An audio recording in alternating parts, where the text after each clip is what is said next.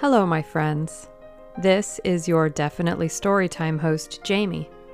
And if you're here, it's definitely storytime. So let's settle in and get comfortable, or whatever it is you prefer doing while you listen. And let's begin. We are reading The Invisible Man by H.G. Wells. Chapter 5, The Burglary at the Vicarage. The facts of the burglary at the vicarage came to us chiefly through the medium of the vicar and his wife. It occurred in the small hours of Whit Monday, the day devoted in Iping to the club festivities.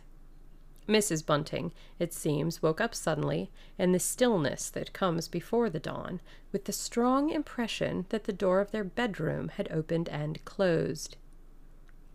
She did not arouse her husband at first, but sat up in bed listening. She then distinctly heard the pad, pad, pad of bare feet coming out of the adjoining dressing room and walking along the passage toward the staircase. As soon as she felt assured of this, she roused the Rev. Mr. Bunting as quietly as possible. He did not strike a light, but putting on his spectacles, her dressing gown, and his bath slippers, he went out on the landing to listen. He heard quite distinctly a fumbling going on at his study desk downstairs, and then a violent sneeze.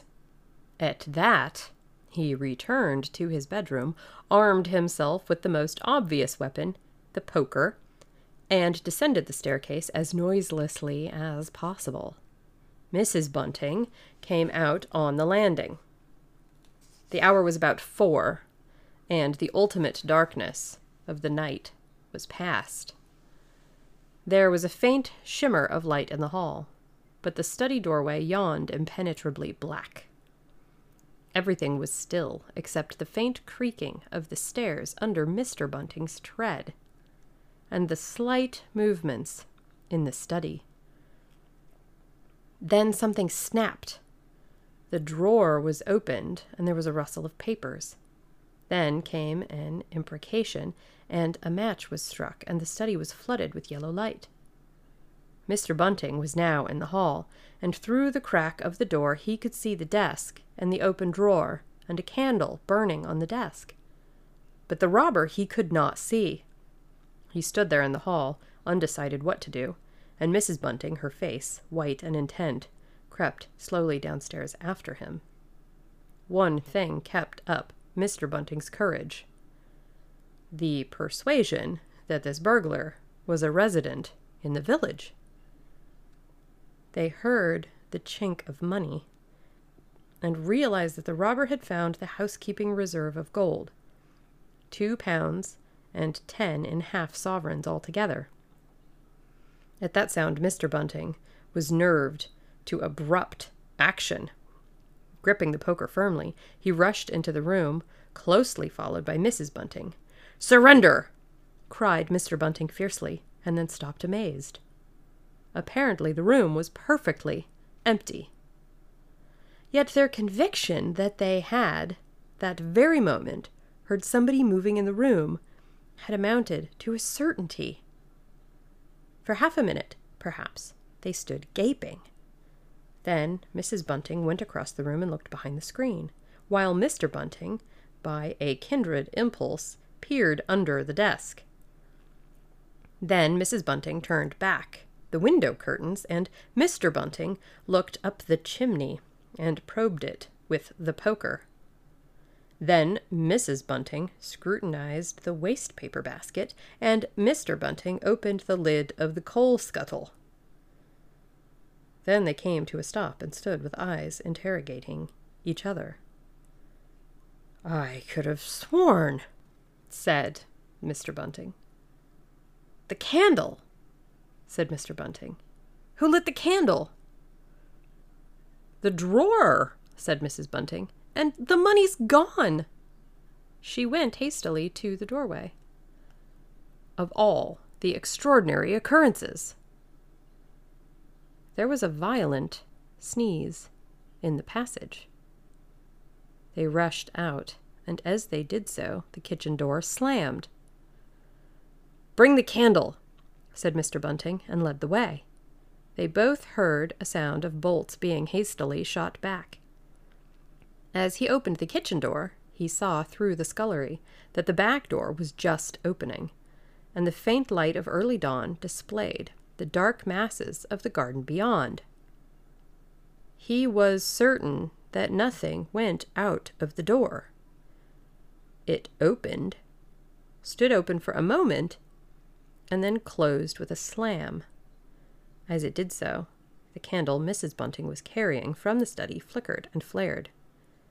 It was a minute or more before they entered the kitchen. The place was empty. They refastened the back door, examined the kitchen, pantry, and scullery thoroughly, and at last went down into the cellar. There was not a soul to be found in the house, search as they would. Daylight found the vicar and his wife, a quaintly costumed little couple, still marveling about in their own ground floor by the unnecessary light of a guttering candle.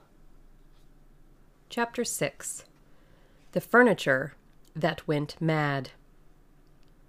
Now, it happened that in the early hours of Whit Monday, before Milly was hunted out for the day, Mr. Hall and Mrs. Hall both rose and went noiselessly down into the cellar. Their business there was of a private nature, and had something to do with the specific gravity of their beer. They had hardly entered into the cellar when Mrs. Hall found she had forgotten to bring down a bottle of sarsaparilla from their joint room. As she was the expert and principal operator in this affair, Hall very properly went upstairs for it. On the landing, he was surprised to see that the stranger's door was ajar. He went on into his own room and found the bottle as he had been directed. But returning with the bottle, he noticed that the bolts of the front door had been shot back, that the door was in fact simply on the latch. And with a flash of inspiration, he connected this with the stranger's room upstairs and the suggestions of Mr. Teddy Henfrey. He distinctly remembered holding the candle while Mrs. Hall shot these bolts overnight. At the sight, he stopped, gaping, then, with the bottle still in his hand, went upstairs again. He rapped at the stranger's door. There was no answer. He rapped again, then pushed the door wide open and entered. It was as he expected. The bed, the room also, was empty. And what was stranger, even to his heavy intelligence, on the bedroom chair and along the rail of the bed were scattered the garments, the only garments, so far as he knew, and the bandages of their guest. His big slouch hat, even, was cocked jauntily over the bedpost.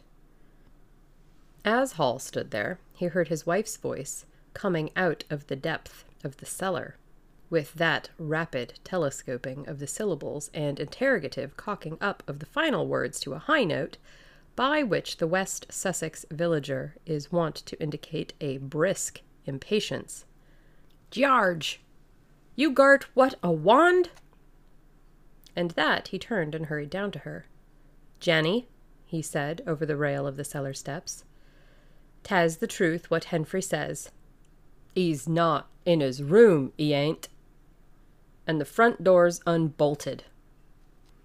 At first, Mrs. Hall did not understand, and as soon as she did, she resolved to see the empty room for herself. Hall, still holding the bottle, went first. "If he ain't there," he said, "his clothes are. And what's he doin' without his clothes, then? 'Tas a most curious business."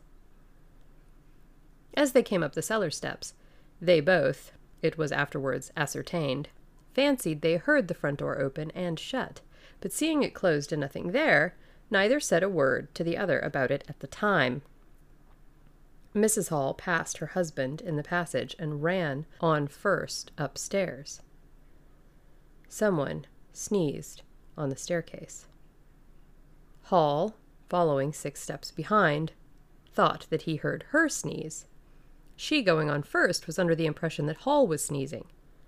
She flung open the door and stood regarding the room. "Of all the curious," she said. She heard a sniff close behind her head, as it seemed, and, turning, was surprised to see Hall 12 feet off on the topmost stair. But in another moment he was beside her. She bent forward and put her hand on the pillow and then under the clothes. "Cold," she said. "He's been up this hour or more." As she did so, a most extraordinary thing happened. The bedclothes gathered themselves together, leapt up suddenly into a sort of peak, and then jumped headlong over the bottom rail. It was exactly as if a hand had clutched them in the center and flung them aside. Immediately after, the stranger's hat hopped off the bedpost, described a whirling flight in the air through the better part of a circle, and then dashed straight at Mrs. Hall's face.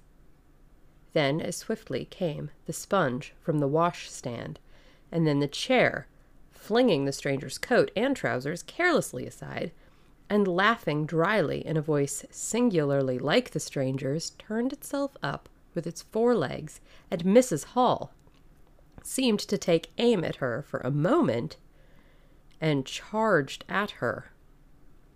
She screamed and turned, and then the chair legs came gently but firmly against her back and impelled her and Hall out of the room. The door slammed violently and was locked. The chair and bed seemed to be executing a dance of triumph for a moment, and then abruptly everything was still. Mrs. Hall was left almost in a fainting condition in Mr. Hall's arms on the landing. It was with the greatest difficulty that Mr. Hall and Milly, who had been roused by her scream of alarm, succeeded in getting her downstairs and applying the restoratives customary in these cases. "'Ta's sperrits," said Mrs. Hall. "I know 'tis sperrits. I've read in papers of 'n. Tables and chairs leaping and dancing." "Take a drop more, Janny," said Hall. "'Twill steady ye." "Lock him out," said Mrs. Hall.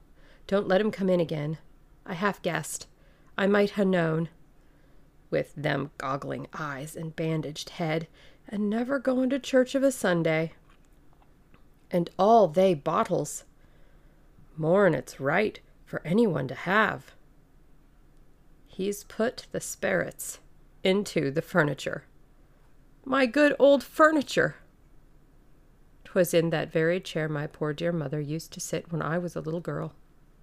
To think it should rise up against me now!" "Just a drop more, Janny," said Hall. "Your nerves is all upset." They sent Milly across the street, through the golden 5 o'clock sunshine, to rouse up Mr. Sandy Wadgers, the blacksmith. Mr. Hall's compliments, and the furniture upstairs, was behaving most extraordinary. Would Mr. Wadgers come round?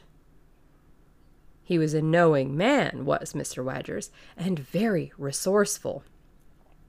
He took quite a grave view of the case.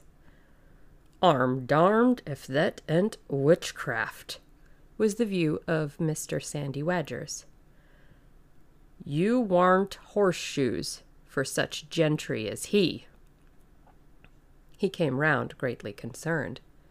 They wanted him to lead the way upstairs to the room, but he didn't seem to be in any hurry. He preferred to talk in the passage.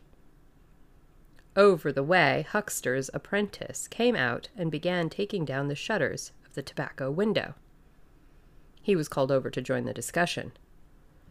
Mr. Huxter naturally followed over in the course of a few minutes. The Anglo-Saxon genius for parliamentary government asserted itself. There was a great deal of talk, and no decisive action. "Let's have the facts first," insisted Mr. Sandy Wadgers. "Let's be sure we'd be acting perfectly right in bustin' that there door open. A door on bust is always open to bustins, but you can't on bust a door once you've busted in." And suddenly, and most wonderfully, the door of the room upstairs opened of its own accord. And as they looked up in amazement, they saw, descending the stairs, the muffled figure of the stranger, staring more blackly and blankly than ever with those unreasonably large blue-glass eyes of his. He came down stiffly and slowly, staring all the time. He walked across the passage, staring, then stopped. "Look there," he said, and their eyes followed the direction of his gloved finger and saw a bottle of sarsaparilla hard by the cellar door. Then he entered the parlor and suddenly, swiftly, viciously, slammed the door in their faces. Not a word was spoken until the last echoes of the slam had died away. They stared at one another. "Well, if that don't lick everything," said Mr. Wadgers, and left the alternative unsaid. "I'd go in and askin' about it," said Mr. Wadgers to Mr. Hall. "I'd demand an explanation." It took some time to bring the landlady's husband up to that pitch. At last he rapped, opened the door, and got as far as, "Excuse me." "Go to the devil," said the stranger in a tremendous voice, and, "Shut the door after you." So that brief interview terminated. And that was our chapter. I hope you enjoyed it. And if you did, I hope you'll tell your friends, and also maybe consider, if you have the means, providing listener support. I appreciate you, and I want to thank you for choosing Definitely Storytime. I'm your host, Jamie.